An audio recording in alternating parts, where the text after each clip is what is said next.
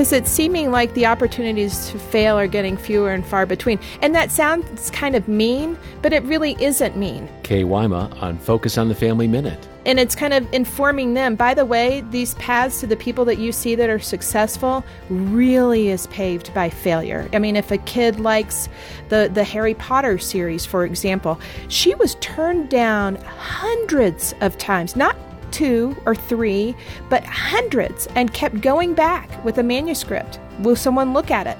And uh, we see the end of the day where it looks all beautiful, but you the lights that we are looking at. Thomas Edison, failure, failure, failure, failure, failure, failure, failure. Oh, then it works. And so the failures so precede the successes, and it, and it, it lets you know that you can get up. And so what do you do? Work together. Learn more about teaching your kids about true success at FamilyMinute.org.